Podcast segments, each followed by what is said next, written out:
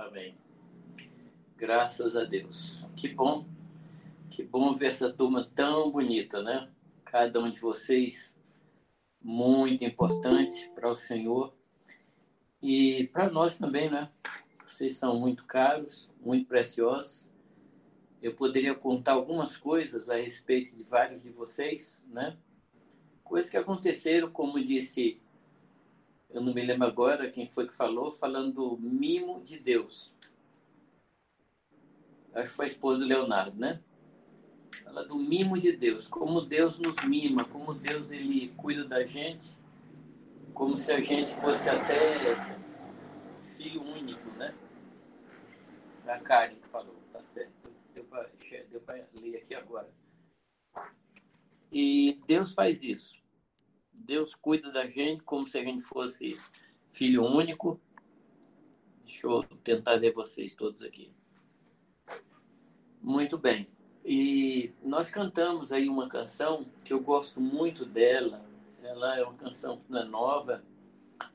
É uma verdade mais antiga do que a própria canção, que fala da soberania de Deus. E eu creio de todo meu coração que nessa época nós precisamos pensar nisso, na soberania de Deus.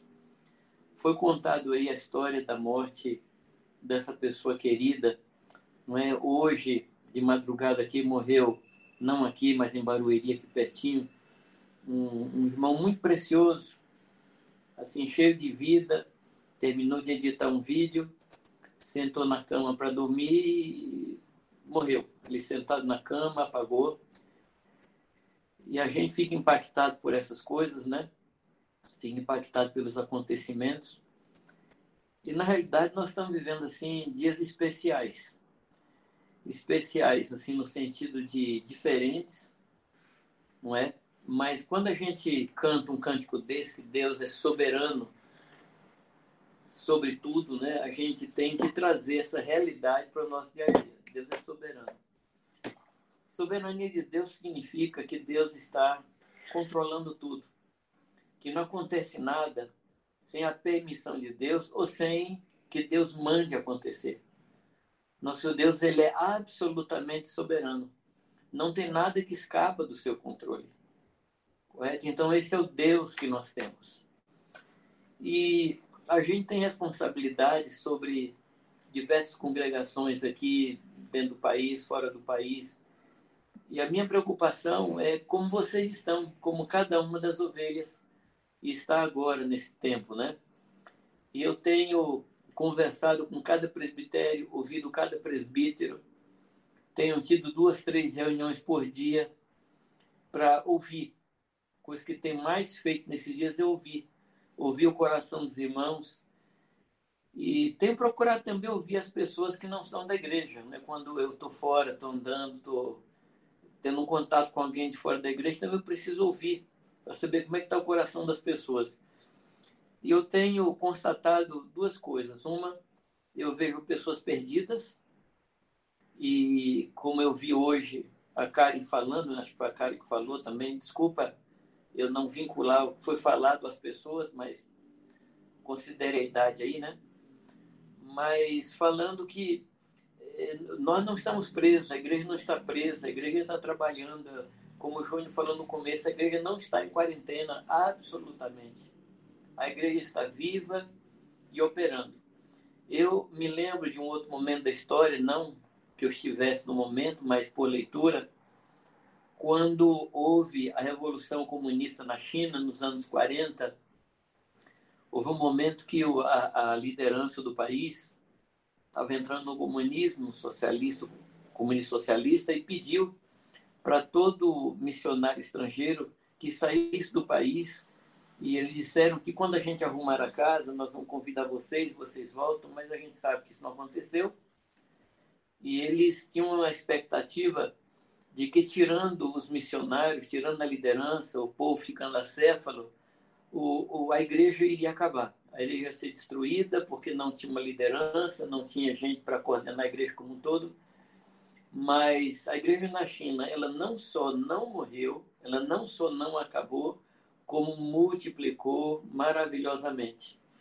E se nós estamos achando estranho esse tempo de não poder reunir em salões, não poder ter reunião grande. Aqueles irmãos lá experimentam isso desde a década de 40. Eles estão experimentando isso. Outros países também estão experimentando é, a, a, falta de liberdade de reunir. Então, nós não estamos vivendo é, uma situação inédita. Isso já aconteceu. E quer dizer para vocês que aquele povo ali da China, se você quiser saber um pouco mais, leia dois livros. Um é a Igreja na China, o outro livro é O Homem do Céu. Esses dois livros são muito importantes, porque conta como Deus opera em tempos em que o povo, a liderança do país, quer impedir a igreja de agir, mas não consegue. Não consegue. A igreja é como, não sei quem conhece um metal chamado mercúrio, que é impossível pegar nele. É impossível. É impossível conter. É como água que você tenta segurar na sua mão. Ninguém vai conter a igreja. Ninguém vai ser capaz de parar a igreja de Jesus Cristo. Então, esse, a história da igreja na China conta que esses irmãos não tinham como reunir. E na década de 40, claro, não tinha celular, não tinha WhatsApp, não tinha nada dessas coisas que a gente tem. E o livro conta, e também o, esse outro Homem do Céu, que é bem mais recente, conta que quando a liderança da igreja, os presbíteros, entendiam que devia reunir todo o povo, eles iam para o lugar onde eles tinham marcado para reunir. E o Espírito Santo ia avisando as pessoas e as pessoas iam chegando lá. Quer dizer, o Espírito Santo ele avisa se a, se a igreja está pronta para ouvir, o Espírito Santo ele está pronto também para falar. Mas voltando para esse nosso tempo, eu tenho percebido, né? Eu tenho percebido um povo que está entusiasmado, animado, como nós vimos hoje nessa, nessa nossa reunião, irmãos e irmãs entusiasmados, mas também eu, eu tenho encontrado irmãos nossos assim perplexos, dizendo se a igreja está parada, a igreja está fechada, o que, que a gente faz? E principalmente num tempo como hoje, onde tem muita notícia. Essa semana, vocês devem ter sabido, né, que o WhatsApp ele parou por cerca de meia hora aí ao redor da Terra, né? E vocês então calculam o caos que houve aí em muitos lugares. E nessa reportagem que falava sobre o WhatsApp, dizia que é, é, é enviada é enviado cerca de 2 milhões de mensagens por minuto. Só o WhatsApp. Sem contar os e-mails, sem contar outras redes sociais. Então, hoje, o nível de informação está inimaginável. A gente nunca pensou que a quantidade de informação que ia haver na face da Terra seria dessa magnitude. Aí não, não, não, calculava, ninguém era capaz de calcular. No entanto, no entanto, o homem nunca soube tão pouco como nos dias de hoje. Essa própria pandemia, esse próprio vírus que a gente está enfrentando, e vocês sabem, a Irene passou por isso, nós passamos aqui por isso aqui em casa, e a gente viu, a gente acompanhou a gente resolveu seguir uma linha de um médico conhecido nosso, é, muito amigo do nosso, do nosso gente, e resolveu seguir aquela linha e ele nos orientou a que tomássemos os remédios, hidroxicloroquina e esse protocolo aí, esse conjunto. A gente tomou. Apesar de que outros dizem assim, não, mas não faz efeito, isso e aquilo. A gente tomou porque eles são mais sábios que a gente nessa área e também por obedecer, né? Se o remédio não fez efeito, eu creio que a obediência fez algum efeito na vida da gente, né? Mas quanta informação desencontrada a respeito dessa coisa.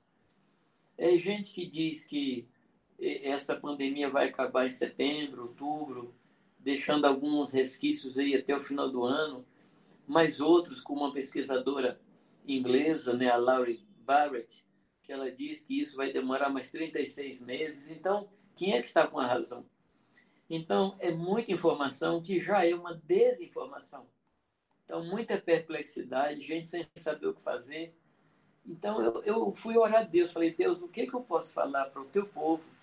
O que, que eu posso falar para os pastores que tragam-se um norte, que tragam uma orientação, que tragam uma paz ao coração deles?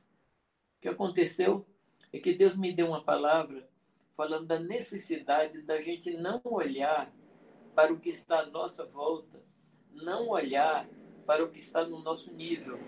A gente olhar para o nível mais alto, porque é ali onde as coisas acontecem, ali onde as coisas são determinadas, é ali onde as coisas são direcionadas, ali onde tudo acontece.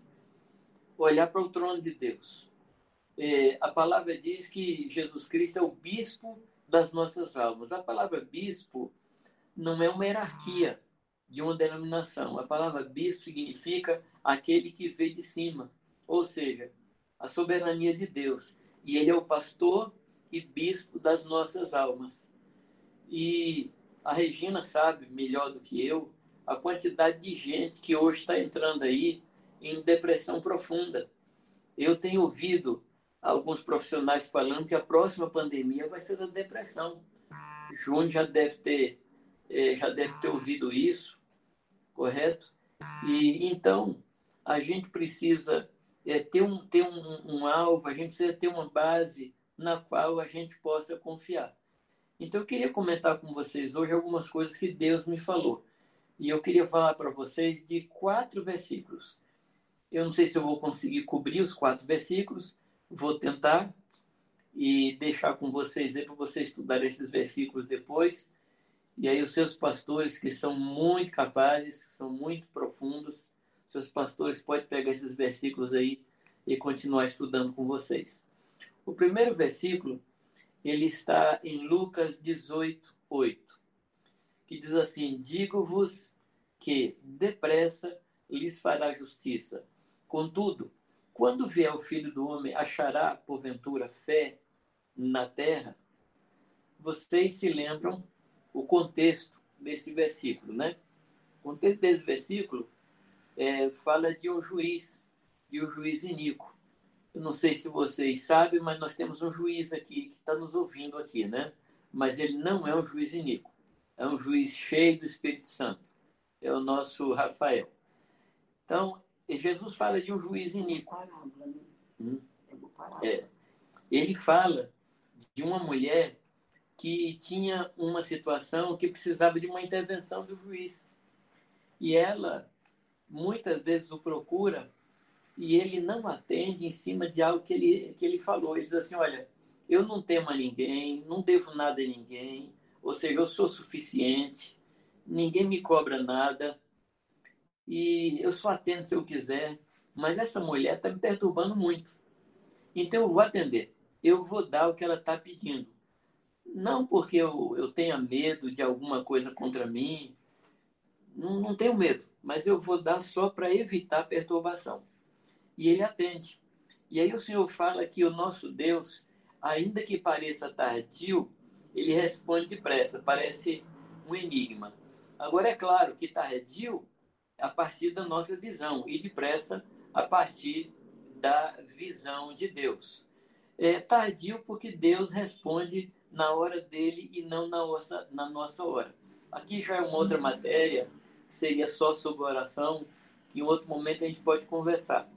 Mas, embora pareça tardio, ele responde depressa. Mas ele termina a frase com essa pergunta: Contudo, quando vier o filho do homem, achará porventura fé na terra? Então, é uma pergunta que o Senhor está fazendo àqueles que o estavam ouvindo e faz para nós hoje essa mesma pergunta. Ele vai achar fé na terra? O que é que você responde? O que é que Magno responde? O que é que Leonardo responde? O que é que cada um de nós responde? O Senhor vai achar fé na terra quando ele voltar? Então, aqui nesse ponto, eu queria dizer para vocês o seguinte: que nós não podemos olhar para as coisas que estão acontecendo aqui agora. Nós temos que olhar para aquilo que foi falado, foi falado pelo Cláudio, sobre a proximidade da volta de Jesus Cristo. Ele vem. Pelo que a gente tem lido na Escritura, ele não demora muito a vir ele está assim às portas, ele está na iminência de sua volta. Agora tem um outro, tem um outro aspecto também. Ele pode vir e eu posso ir. Ou seja, 50% de possibilidade, né? Ou eu vou ou ele vem. De qualquer forma, se ele vier, ou se eu for, eu vou me encontrar com ele. E ele me pergunta: ele vai achar fé no nosso coração quando ele voltar? Ele vai achar fé na igreja quando ele voltar? Queridos, é, só falar um pouco de fé existem dois atos que nós é, fazemos, dois atos da nossa parte, ou duas manifestações, que para mim são duas manifestações que são prova concreta da nossa fé. Uma manifestação é a celebração da ceia. A ceia é uma das maiores demonstrações de fé que um crente dá. Porque ele está dizendo, quando ele toma o cálice, ele está dizendo que aquele sangue que foi derramado há dois mil anos atrás, ele nos limpou de toda a dívida que a gente tinha contra o Senhor, que a gente tinha diante do Senhor, e a gente também crê que esse sangue foi suficientemente poderoso para nos purificar de toda injustiça, de todo pecado. Então é um fato que aconteceu há dois mil anos atrás e a gente crê que tem poder até hoje. Então a celebração da ceia é um ato de fé. Mas não, não somente a gente está pensando no passado, mas a palavra diz, amados, que a, que a celebração da ceia aponta para o futuro, aponta para a volta do Senhor. Então é uma demonstração de fé na palavra de Deus. E isso foi desde a primeira celebração da Páscoa, lá em Êxodo 12, quando o Senhor mandou tomar o cordeiro, pegar o sangue dele, passar no umbral da porta, e a pessoa matava o cordeiro num ato de fé, pegava o sangue, dando um passo de fé, e passava no umbral da porta, crendo que o anjo da morte não entraria naquela casa. Então, passo de fé. E eles comeram aquele cordeiro à meia-noite, crendo que aquele seria o último dia é, no Egito, e da meia-noite em diante eles sairiam, e a partir dali deixariam de ser um povo escravo e passaria a ser uma nação, a nação de Deus. Um povo que agora tinha um nome, tinha o nome do Senhor sobre si. Então, quando você celebra a ceia, pense nisso, você está é, fazendo um ato de fé, você está dizendo, eu tenho fé naquilo que Deus falou. A outra coisa que nós fazemos, que também é um maravilhoso ato de fé, é a oração. Quem ora precisa crer em Deus. Quem ora precisa entender que Deus ouve, que Deus é galardoador daqueles que o buscam. A palavra diz que sem fé é impossível agradar a Deus. Então, às vezes, a gente quer agradar a Deus, mas a gente sente que não tem fé, a gente pensa que não tem fé, a gente acha que não tem fé. Então, é impossível agradar a Deus. Assim, porquanto é necessário que aquele que se aproxima de Deus, em primeiro lugar, creia que Deus é. Que Deus é aquele, o Deus eu sou. Que Deus é aquele que ele permanece, ele é soberano, ele é totalmente poderoso. A palavra existir do texto não se refere àquele existir, como a gente fala assim, você crê que mula sem cabeça existe? Você crê que fada existe? Não é nesse contexto. Essa palavra existir está falando do verbo ser. Quando Deus fala para Moisés, Moisés pergunta assim: é, se alguém perguntar quem me enviou, o que eu respondo? O que, é que Deus diz? Eu sou. Então, esse existir aí é nesse sentido, é o Deus que é. Quando Deus fala eu sou, o que, que ele está dizendo? Os outros não são. Os milhares de deuses egípcios não são. Então, ele está dizendo assim: eu sou. Então, quando você se aproxima de Deus, você precisa crer que o Senhor Jesus Cristo ele é o Deus absoluto e soberano.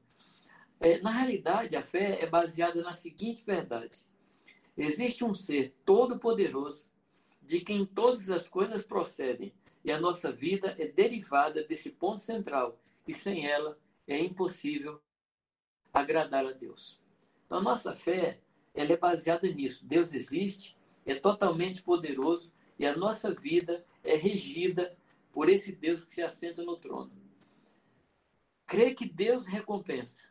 Nenhuma oração volta vazia do trono de Deus. Nenhuma oração. Deus escuta todas as nossas orações. Agora, isso não significa que Deus responde todas as nossas orações. Eu estava lendo um, um, um texto e o autor dizia a seguinte enigmática frase. Ele dizia assim: Infeliz é o homem a quem Deus responde toda oração. Porque muitas vezes a gente pede a Deus com tanta insistência, com tanta teimosia que Deus resolve dar. Foi o caso lá do povo no deserto que pediu carne, você se lembra da história? E Deus estava dando um maná e o povo chama aquele maná de um pão vil, um pão imprestável, um pão que não tinha qualidade e pedia carne. Você se lembra da história. Às vezes a gente tem uma obsessão por alguma coisa. E eu tenho dito aos irmãos que quando Deus diz não a uma oração nossa, Ele está nos protegendo. Porque a gente não sabe orar como convém, a gente não faz ideia das consequências daquilo que a gente está pedindo. Então, muitas vezes, por sua maravilhosa bondade, por sua generosidade, pelo seu carinho, e aqui eu quero dizer que um não de Deus é um mimo do Senhor. Deus fala assim, não. Às vezes Deus não responde com não, é um silêncio. Deus simplesmente diz assim, não vou responder a esse meu filho que está obcecado por isso. E Deus deixa a gente cansar. Então, ele responde. De qualquer forma, ele responde, ou dizendo não, ou dizendo sim, ou dizendo espera. Mas o nosso Deus, ele responde às nossas orações. Isso é um passo de fé. Eu creio que Deus responde o sim, eu creio que Deus responde o não, ou eu creio que Deus diz assim, espera. Uma outra coisa, quando a gente ora de acordo com Marcos 11, 24, ele diz: Tudo que pedirdes em oração, crede que recebestes, e será assim. Então, eu queria que você prestasse atenção, como numa frase acontece três tempos verbais. Diz assim: tudo que pedirdes, presente, crede que recebestes, passado, e assim será, futuro. Isso é ou não um passo de fé? É eu saber que Deus vai dar, porque eu orei em nome do Senhor. E orar em nome do Senhor não significa repetir uma frase, uma senha, é em nome do Senhor. Isso não é uma senha. Em nome do Senhor é pedir a Deus no caráter, na natureza, como se Jesus mesmo estivesse pedindo. Ora, se eu tenho um amigo e esse amigo pede para eu falar com alguém sobre alguma coisa muito importante, eu vou falar como se esse amigo estivesse falando. Eu vou usar as palavras que esse amigo estaria usando. Eu vou pedir o que esse amigo gostaria de pedir. Eu não sou tolo de pedir alguma coisa que esse amigo não pediria. Então, pedir em nome de Jesus é pedir segundo o que Jesus pediria ao Pai. Então, em nome de Jesus, por favor, guarda isso. Não é uma senha que você usa no final da oração. Você pega qualquer coisa e digita a senha em nome de Jesus.com ou em nome de Jesus. Não é isso. Não é isso. Não é uma senha. Está falando aí de, da mesma natureza de Jesus Cristo. E uma outra coisa que a gente revela na oração é que a gente crê nessa bondade magnífica de Deus, nessa bondade fantástica de Deus. E essa bondade de Deus, ela foi manifesta num ato do Senhor, um ato indescritível. Qual é o pai? Qual é o pai que tem coragem de mandar o seu filho morrer, sofrer e morrer por, por seus inimigos? Pois foi isso que Deus fez. Foi isso que Deus fez. Quando nós ainda éramos inimigos do Senhor, Ele enviou seu filho a morrer por nós. Eu pergunto a você: isso não representa a bondade do Senhor? Isso não representa o carinho de Deus? Isso não representa o cuidado do Senhor com a nossa vida, não só no tempo presente, mas eternamente? E o que, que a palavra de Deus diz? A palavra de Deus diz assim: se Deus não nos negou o seu próprio filho, certamente nos dará tudo aquilo que lhe pedimos. Se ele não negou o filho, claro que ele vai dar o que nós pedimos é, vai nos dar juntamente com ele todas as coisas das quais temos necessidade. Ora, não é o que nós pedimos para esbanjar nos nossos próprios prazeres. Ele vai nos dar aquilo que vai cooperar para a gente crescer em Deus, que vai cooperar para o nosso bem e vai cooperar para a glória do Senhor. Então, queridos, a pergunta é essa: quando o Senhor voltar, ele vai achar fé na terra? Agora, eu tenho encontrado alguns irmãos que têm pelo menos três é, argumentos em cima disso. O primeiro é aquele irmão que diz assim, é, Jamê, eu não tenho fé. Bom, se você diz que você não tem fé, você está entrando em uma confusão muito grande. Porque se você chegou até aqui na vida espiritual, é porque você creu na cruz de Cristo. É porque você creu no arrependimento. É porque você creu no batismo. Mas deixa eu dizer uma coisa a você. Você creu porque Deus derramou da sua fé no seu coração.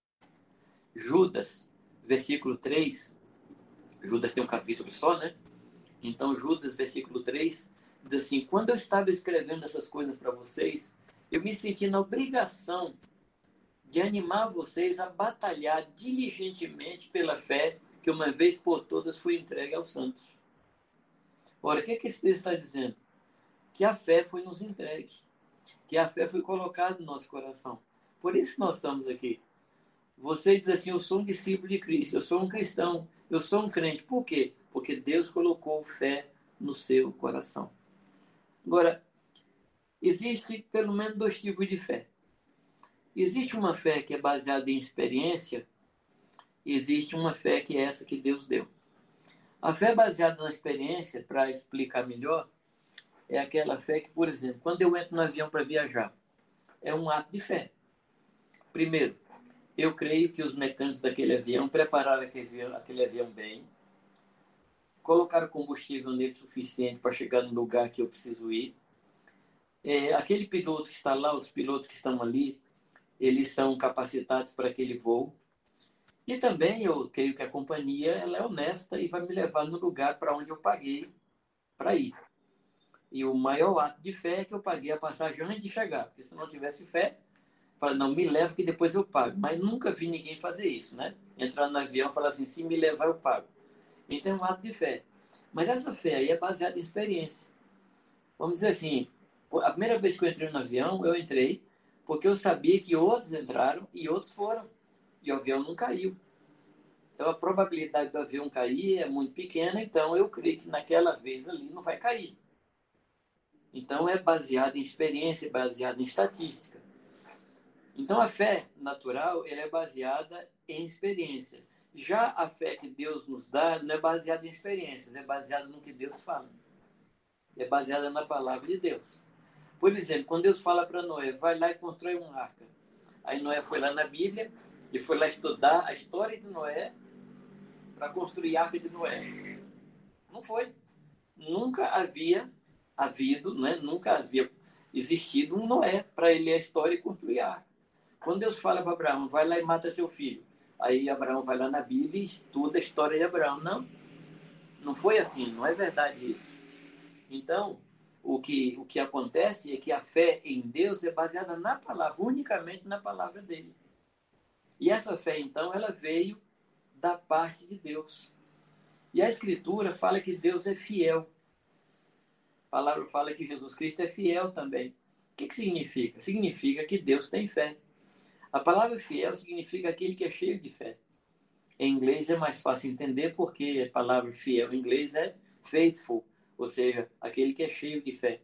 É que na nossa língua a gente confunde fidelidade com lealdade. Lealdade é quando você é ligado a um compromisso e você é responsável por aquele compromisso, você não quebra o compromisso, isso chama lealdade. Mas fidelidade significa você tem fé. E uma prova que você tem fé em Deus é que você obedece a ele. A gente só obedece a pessoa na qual a gente tem confiança. Correto? A gente confia, a gente obedece.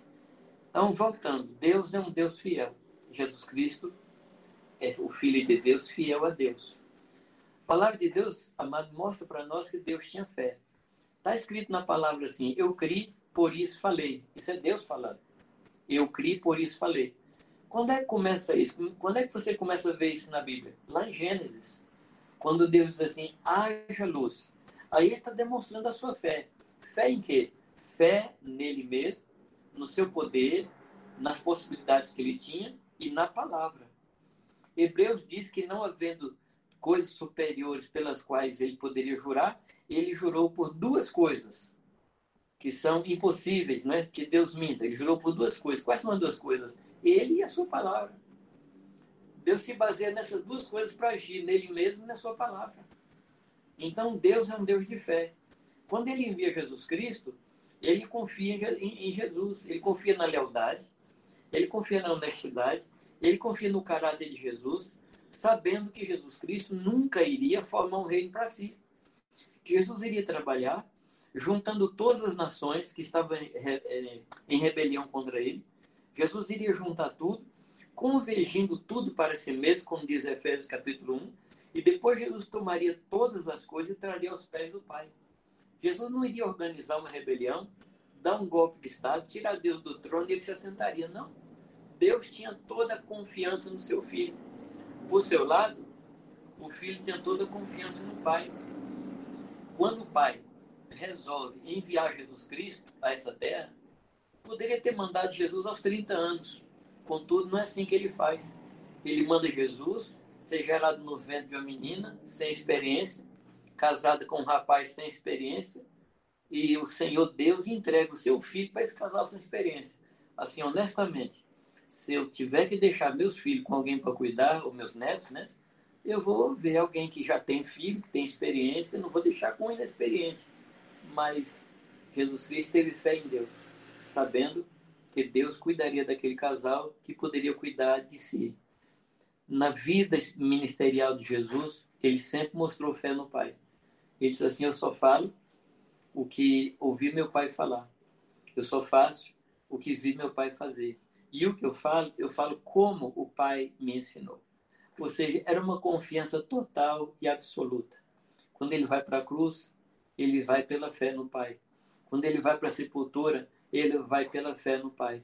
E ele diz assim que ele sabia que Deus não permitiria que o seu santo visse corrupção. Jesus está dizendo assim: eu posso descansar e o descanso mais absoluto que poderia existir, que era a morte, ele vai para a morte sabendo que Deus não permitiria que o seu corpo experimentasse o apodrecimento. E foi como Jesus teve fé. Deus o levantou da morte, o ressuscitou da morte. E, meus amados, é essa fé que Deus repartiu conosco. Eu queria que você se alegrasse. Eu queria que você deixasse essas palavras entrar no seu coração. Foi essa fé, a fé de Deus, a fé de Jesus Cristo, que ele repartiu com você e repartiu comigo. Muito bem. Você pode dizer assim, sim, mas sabe o que acontece? Eu tenho uma fé muito pequenininha. Jesus contou uma história e ele falou da, da semente da mostarda. Semente, o grão de mostarda. Ele falou. Você se lembra que ele falou? Ele disse assim, se você tiver fé como um grão de mostarda, vocês vão dizer esse monte, levante-se, arranque daqui e lance no mar. Agora, a questão ali não é o tamanho da fé, não é o tamanho. Mas ele fala da fé, do, do grão de mostarda, ele diz que é a menor das hortaliças. E ele cresce e se transforma numa árvore que pode abrigar as aves dos céus. Então, repito, a questão não é o tamanho da fé, é o tamanho do Deus no qual você crê. Porque se fosse em termos de tamanho, a fé menor remove montanha. Então você percebe que Deus não está falando de tamanho de fé? Ele está falando na nossa confiança absoluta nele. Então, se você tiver um pingo de fé em Deus, isso é o que basta. Isso é o que basta. Porque Deus é grande. Deus é totalmente poderoso. Ele é soberano. Mas aí você fala assim, sim, mas eu tenho uma fé que eu creio numa hora, creio em outra. Bom, tem uma outra história na escritura que me, me anima muito. Um senhor, ele tinha um filho, e o demônio pegava esse menino dele, e numa hora jogava na água, outra hora jogava no fogo, e resolveu levar esse menino para Jesus curar. E na hora que ele leva, Jesus não está ali. Está só o grupo de discípulos, menos dois. E Jesus está lá no mundo da transfiguração. Quando ele volta, está confusão ali, está não sei quem está acusando quem. Aquela história, né? Não, vocês não tiveram fé para orar. Aí disse, não, mas é você que não teve fé para receber a oração, que é acréscimo meu, tá? E Jesus chega, o que está acontecendo? O homem diz assim, Senhor, eu trouxe meu filho para que os teus discípulos pudessem curar e eles não curaram. E Jesus conversa ali e o homem fala assim, se o Senhor pode curar meu filho, se o Senhor pode, a gente pode pensar que o homem está desafiando Jesus, mas eu não creio nisso, não. Eu não creio nisso. Ele estava no desespero, porque deveria ser um quadro terrível. Você vê um filho se jogando no fogo, você vê um filho se jogando na água, a vida sendo destruída, deve ser um quadro terrível. E o homem está desesperado. Fala se o senhor pode. Jesus fala para ele: não é se eu posso, é se você crer. Lembra a resposta do homem? Eu acho aquela resposta fantástica, porque mostra assim que pessoas como eu têm lugar diante de Jesus Cristo. Ele disse: Senhor, eu creio, mas me ajuda minha incredulidade. Me ajuda na minha incredulidade. Acontece isso com você, acontece isso comigo. Quantas vezes a gente lê a Escritura? Quantas vezes a gente ouve uma palavra de Deus e a palavra entra no nosso coração, queima o nosso coração. A gente fala assim, eu creio. Mas aí vem a cabeça e diz assim, será? A fé atua no coração. A desconfiança atua na cabeça. E é nessa hora que a gente tem que chegar para Deus e falar, Deus, me ajuda na minha credulidade. E meu pai na fé, ele dizia uma coisa muito interessante. Tenha misericórdia da sua cabeça.